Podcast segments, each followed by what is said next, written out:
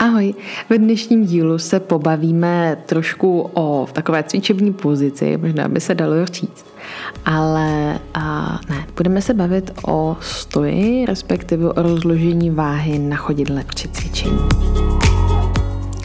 Jak už jsem zmínila na začátku tohoto úvodu nebo tohoto podcastu, tak dnes jsem si vzala takový trošku možná těžší úkol, větší sousto, protože a, rozložení váhy na chodidle, respektive kde má být ta váha, jestli na patě, nebo na špičce, nebo uprostřed, při cvičení, ať už to mrtvý táh, nebo dřep, nebo celkově stojí, je opravdu ožihavé téma.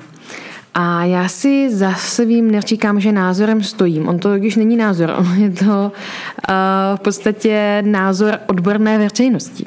To znamená, že jsou to závěry z literatury, studií, výzkumu a podobně. Není to jenom tak, že se to už takhle 50 let učí a funguje to takto fitnessákům a hotovo.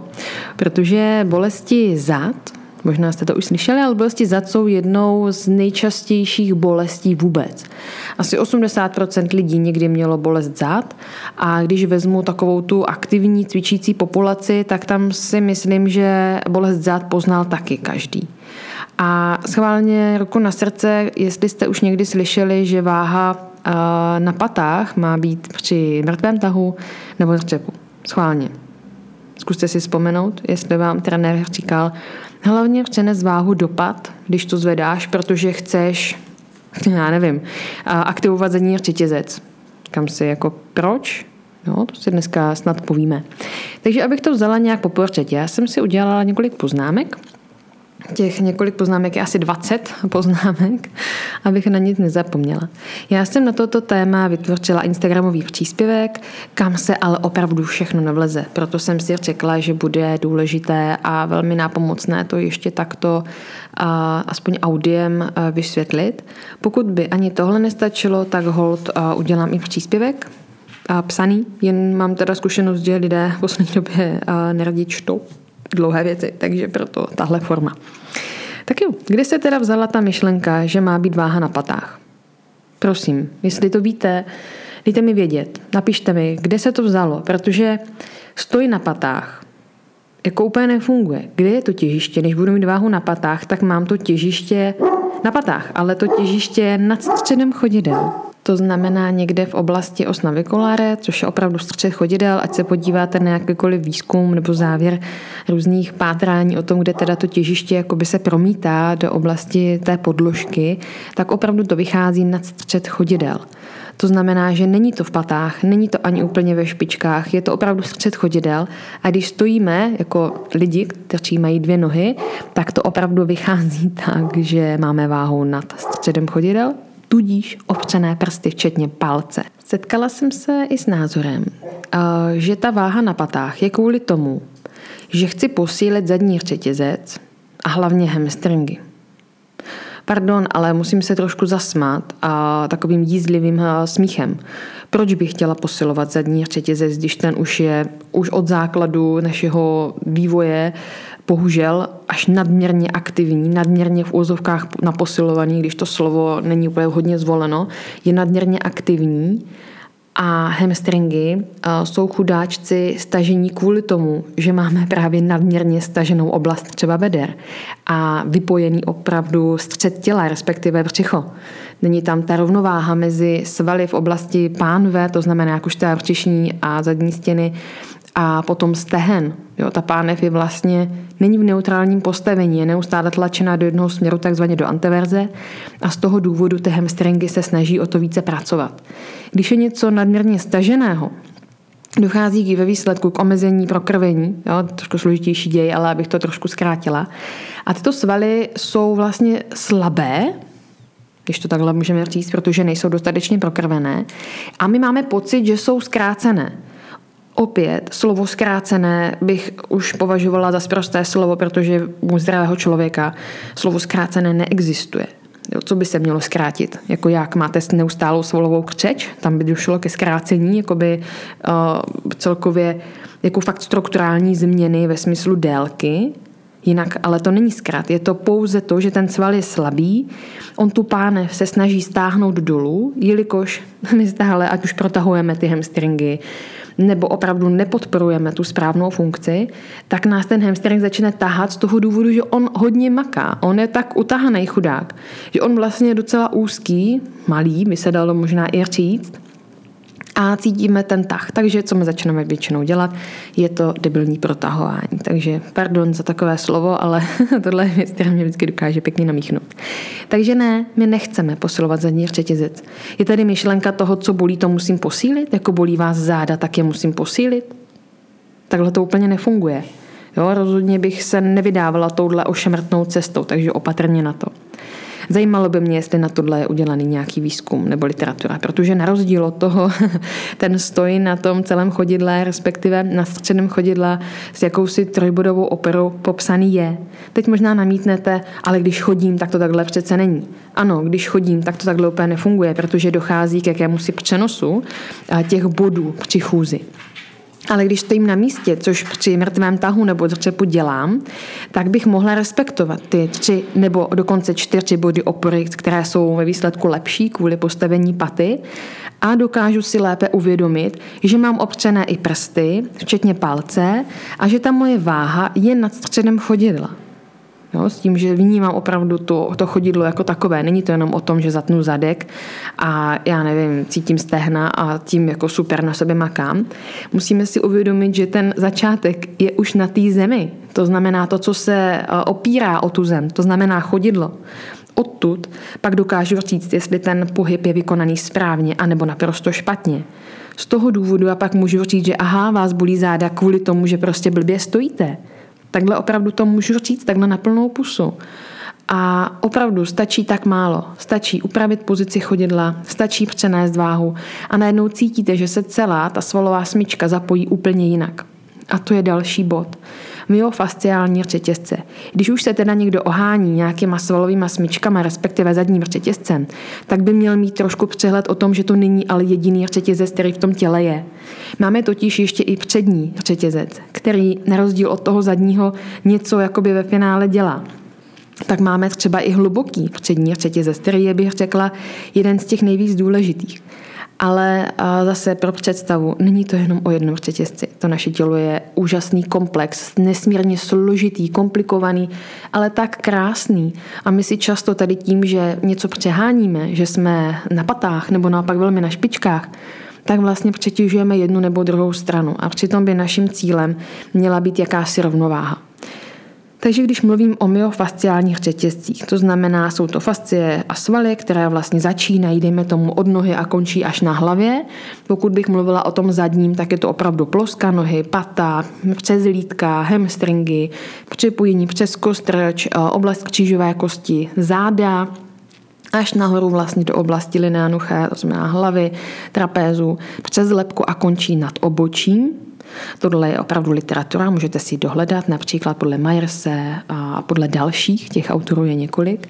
Potom ten přední řetězec, a tak ten zase jde od nohy, jde přes stehna, holeně stehna, a oblast břicha a vlastně zase končí, jde přes krk a končí zase v oblasti obličeje. A ten nejzajímavější, ten hluboký, tak ten jde vlastně vevnitř. A opět bychom mohli začít od nohy nebo od hlavy, to je celkem fuk ale je tam ta noha, jsou to hluboké vrstvy svalů, je tam oblast pánevního dna, jsou tam třeba pro zajímavost i uh, velký, myslím, to česky, velký přitahovač, adduktor magnus například, uh, to pánevní dno, je tam oblast uh, kvadrátu lumborum, to znamená čtyřhraný bederní. Je tam oblast bránice, je tam i mediastínu, což je hodně zajímavá oblast. Jsou tam vlastně hluboké svaly krku, je tam oblast jazyka. Jo, jsou to opravdu zajímavé věci. A proč bych měla přetěžovat jenom jednu zadní řetězec, který je opravdu přeposilovaný. Je to vývojově, nebo jsou to svaly, které jsou vývojově starší. To znamená, když se narodíme, tak máme takové specifické držení toho novorozence, to znamená vytažená ramínka nahoru, jsme případně i hodně prohnutí v těch zádech, máme flekční držení. Proč já bych chtěla podporovat tady tohle jakoby postavení v těch zádech, když už jsme jakoby mnohem dál, už máme sice mladší vývojové pardon, vzory, kam patří například aktivace bránice, břicha a celkové propojení těchto řetězců do sebe.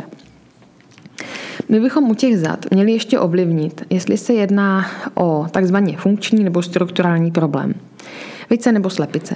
Většinou vzniká prvně ta funkční problematika, pokud teda tam není opravdu zjevný úraz, například, že spadnu, nebo že je to nějaký trhnutí, nějaký velký pohyb. Jo? Prostě není tam prostě ten impact toho nějakých těch dvou těles vůči sobě například ale nejčastěji to bývá opravdu způsobeno tím, že my si na ten problém dlouhodobě zakládáme. To znamená, blbě cvičíme, blbě stojíme, blbě sedíme, to řeknu takhle zase docela otevřeně, dneska jsem taková rozjetá nějaká, a, tak my si vlastně zaděláváme na nějaký, dejme tomu svalový disbalance, nějakou nerovnost, nerovnováhu v tom těle, a je to jako když kape, jak říká pan profesor Kolář, jak když kape kapka vody na beton. Jo, kapka vody, beton, řeknete si kapka vody, to je nic, beton to je pevný, to vydrží věčnost.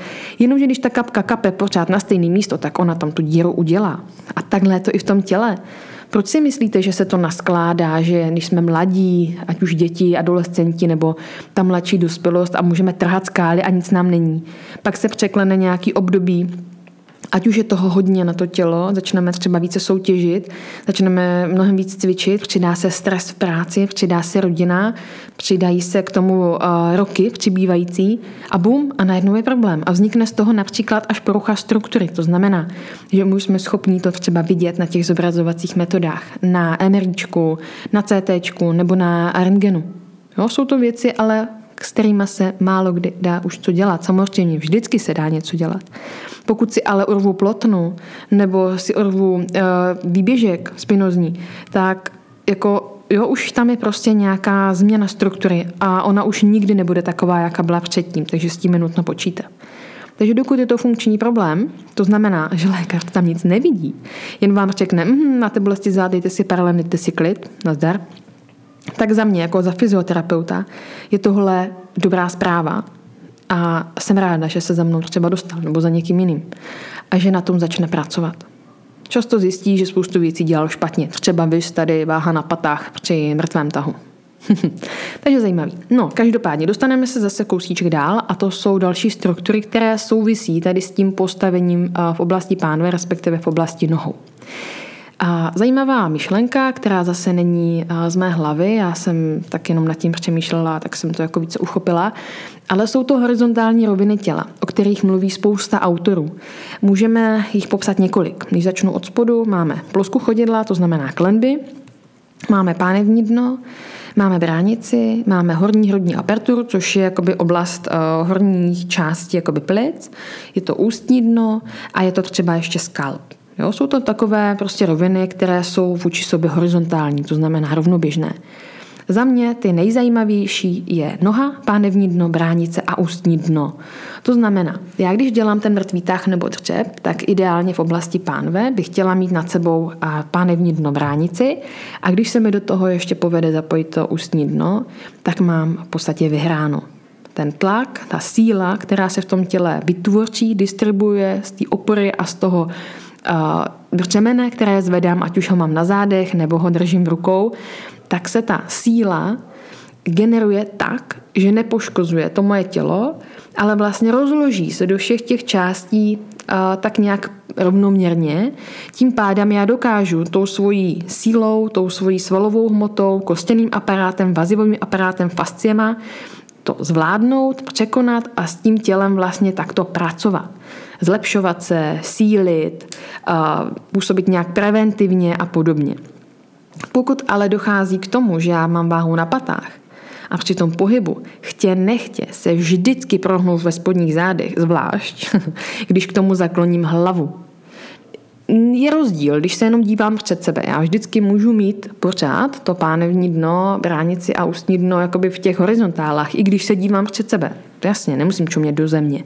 Ale pokud tu hlavu zakloním nekontrolovatelně, skoro až obču zátylek o svůj trapez nebo o svůj záda, tak jsem takhle jako jednou nohou neúplně jakoby dobře, takzvaně na tenkém ledě. Takže jakmile udělám vyšší napětí, to znamená více se prohnu v oblasti krční páterče, udělám tam takzvaně lordózu, automaticky, bez mého nějakého vědomého přičinění, dojde k vyššímu napětí v bedrech, to znamená, že já se tam prohnu. A co ještě zajímavé je to, že většina lidí při pozici té spodní když tu osu eh, chytne nebo když je ve spodní fázi dřepu, tak se naopak zase vyhrbí v těch zádech. A to souvisí s kyčlema. Jo, teď si říkáte, že však co, jak záda jsou k tomu udělané, já můžu udělat uh, flexy v záde, bedrech a můžu se prohnout v zádech. Ano, já netvrdím, že ne, ale pokud mám na zádech 100 kilo a udělám těch opakování třeba 8 nebo 10 nebo já nevím kolik, tak jako sorry, ale uh, tohle je věc, kterou třeba osobně já bych svým tělu dělat nechtěla. A mám spoustu klientů, kteří si na to přijdou někdy později, někdy dříve a někdo na to přijde hodně pozdě, zbytečně. A takhle to tělo opravdu nefunguje, ono vám to jednoho dne krásně vrátí. Takže hm, máme to prohnutí v zádech. To doufám, že chápem, že to není nic komplikovaného. Ono to tak jako funguje. Jo? Zase to není, že se to omáčková vymyslela. Ale posuneme si kousíček dál. A teď přemýšlím, mám tu pak téma pánevní dno kyčle. To by bylo fajn taky trošku uh, zmínit. A um, možná jste někdy slyšeli, pokud jste žena a posloucháte tady uh, tohle epizodu, tak jste slyšeli, že zvedání těžkých břemen není vhodné pro ženy. Ano i ne. A rozhodně nejsem zastánce toho, že by žena neměla zvedat jenom 15 kg a víc si ublíží a nebude mít děti a ty děti vypadnou z toho pánevního dna a já nevím co a bude mít inkontinenci. Takhle to taky nefunguje. Ale můžu samozřejmě těm potížím více přispět. A to tak, když budu a opět dělat to, co jsme se bavili, tím nevhodným způsobem, tak já vlastně nebudu mít nad sebou to pánevní dno a bránici. Tím pádem se mi to jak, jakoby rozjede, než si to představíme. A dochází k jiné distribuci tlaku v oblasti pánevního dna.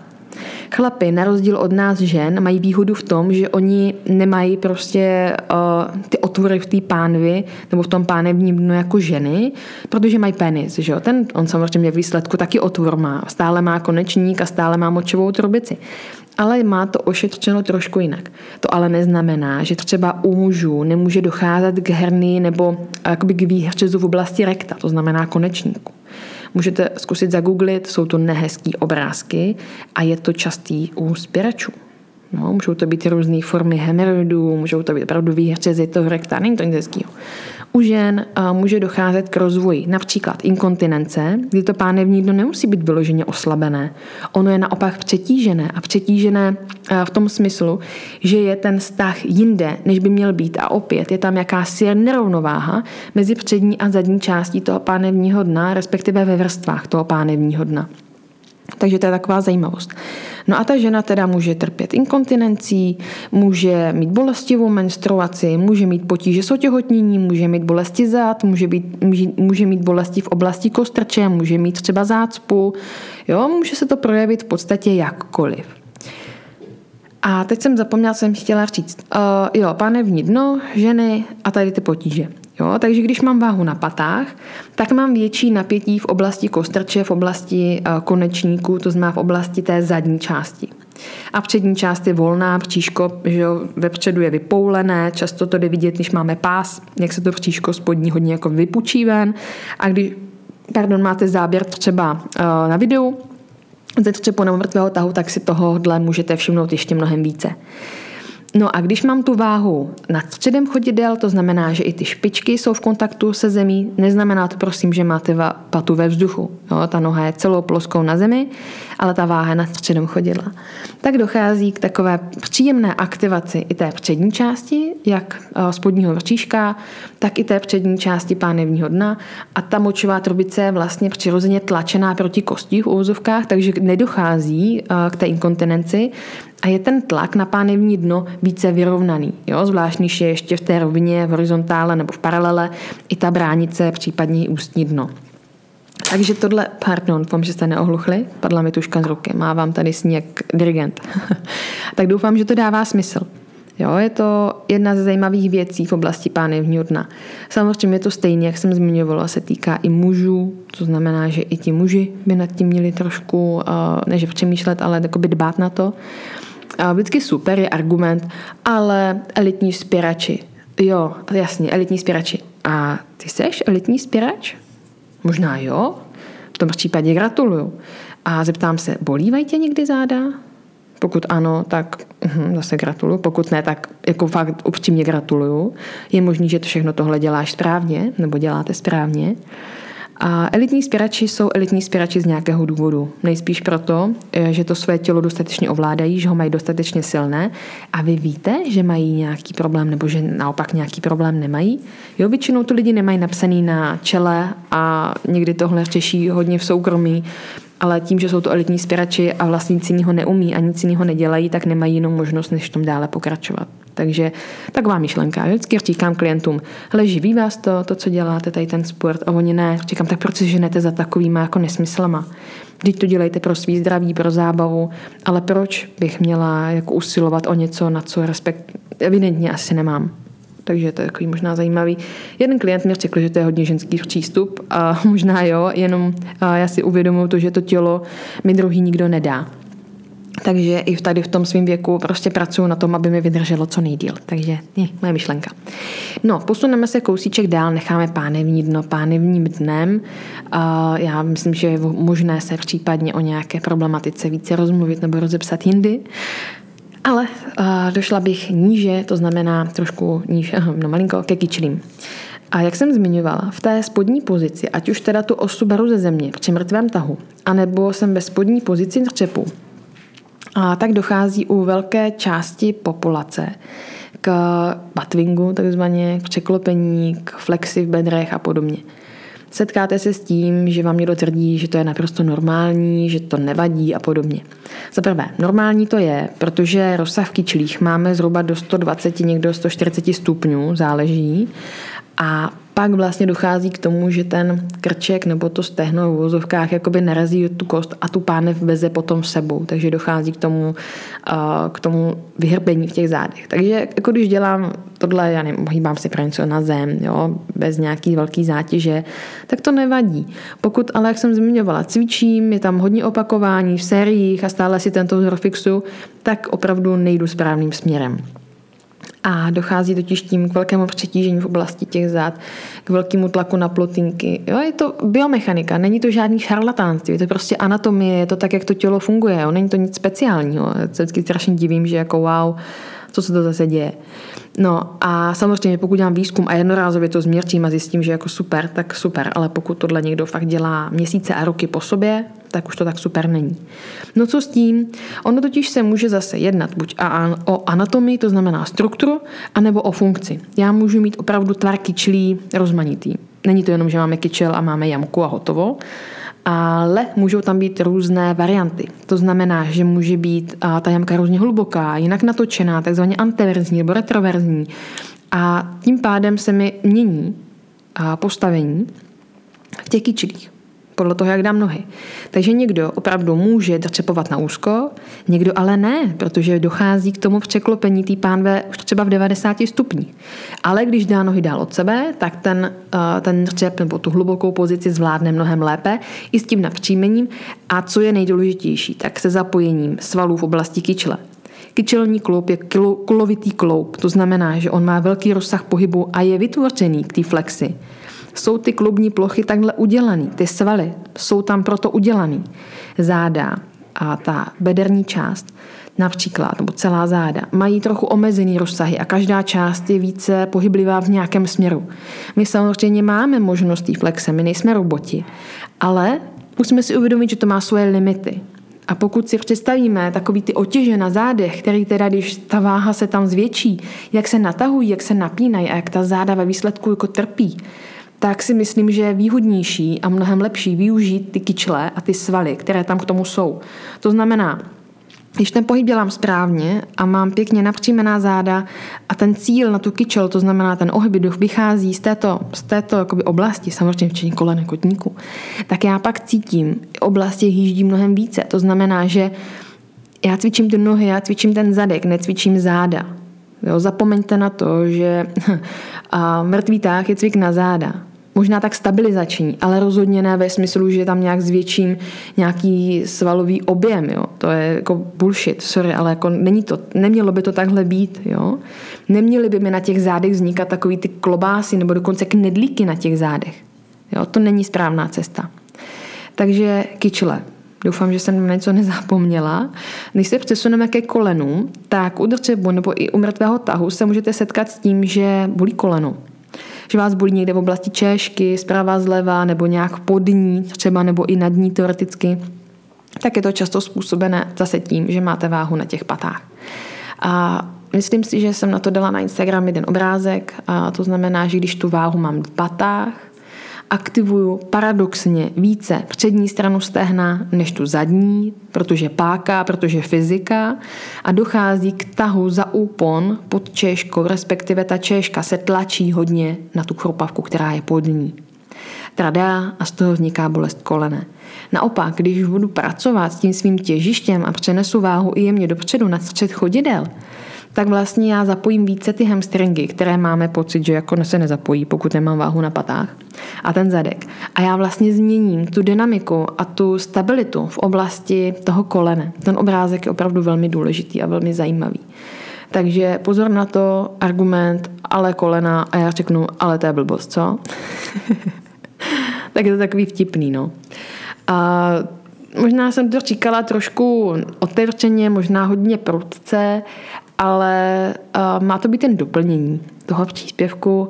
A pokud by vás zajímala nějaká ta problematika, o která jsem mluvila v tomto, v tomto podcastu více, tak se nebojte mi napsat nebo nějakým způsobem reagovat. Já nemám problém to více, více rozvést. Ono se to samozřejmě hůrče představuje, když je to takto jenom zvukem a není to úplně obrazem, ale o tomto se třeba bavím se studenty v rámci výuky na fakultě nebo na kurzech pro Fitness Institute Mobility a nebo i v mých online programech tohle dokážete najít. Jo, takže a myslím, že většina fyzioterapeutů i sportovně zaměřených a trenérů, kteří třeba prošli v rámci fitness institutu mými hodinami, tak tohle ví a mají o tom povědomí.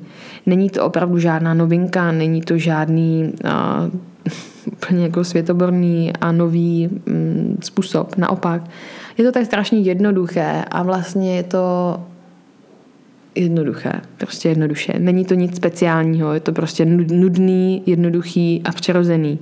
Není potřeba dělat nic speciálního. Jenom se musím vymanit z toho pocitu, že musím jít do těch pád, že já to vlastně natáhnu na sebe. Jako ne, já to chci zvednout nahoru, že jo, já chci dodržet nějakou osu té osy, to znamená ne měnit ji dozadu a překonávat gravitaci, ještě víc než musím, ale chci ji zvednout rovně nahoru, nejít táhnout po svých nohách. A ještě jsem tam zapomněla zmínit jednu drobnost a to je třeba délka femuru, která taky rozhoduje o tom, jak vlastně se musím naklonit eh, dopředu nebo dozadu, ale to už je potom hodnější pro nějaký vizuální příspěvek. Takže děkuji vám moc za pozornost, doufám, že vám eh, tato epizoda něco dala, má no, skoro 30 minut, tak doufám, že se vám bude líbit a budu ráda za případné dotazy a sdílení a podobně, protože tohle by se mělo dostat dál. Věřím, že takhle hodně lidí už pracuje, ale stejně. Očekávám velký hate, očekávám velkou diskuzi. Takže mějte se moc hezky a budu se těšit zase někdy v příště. Ahoj.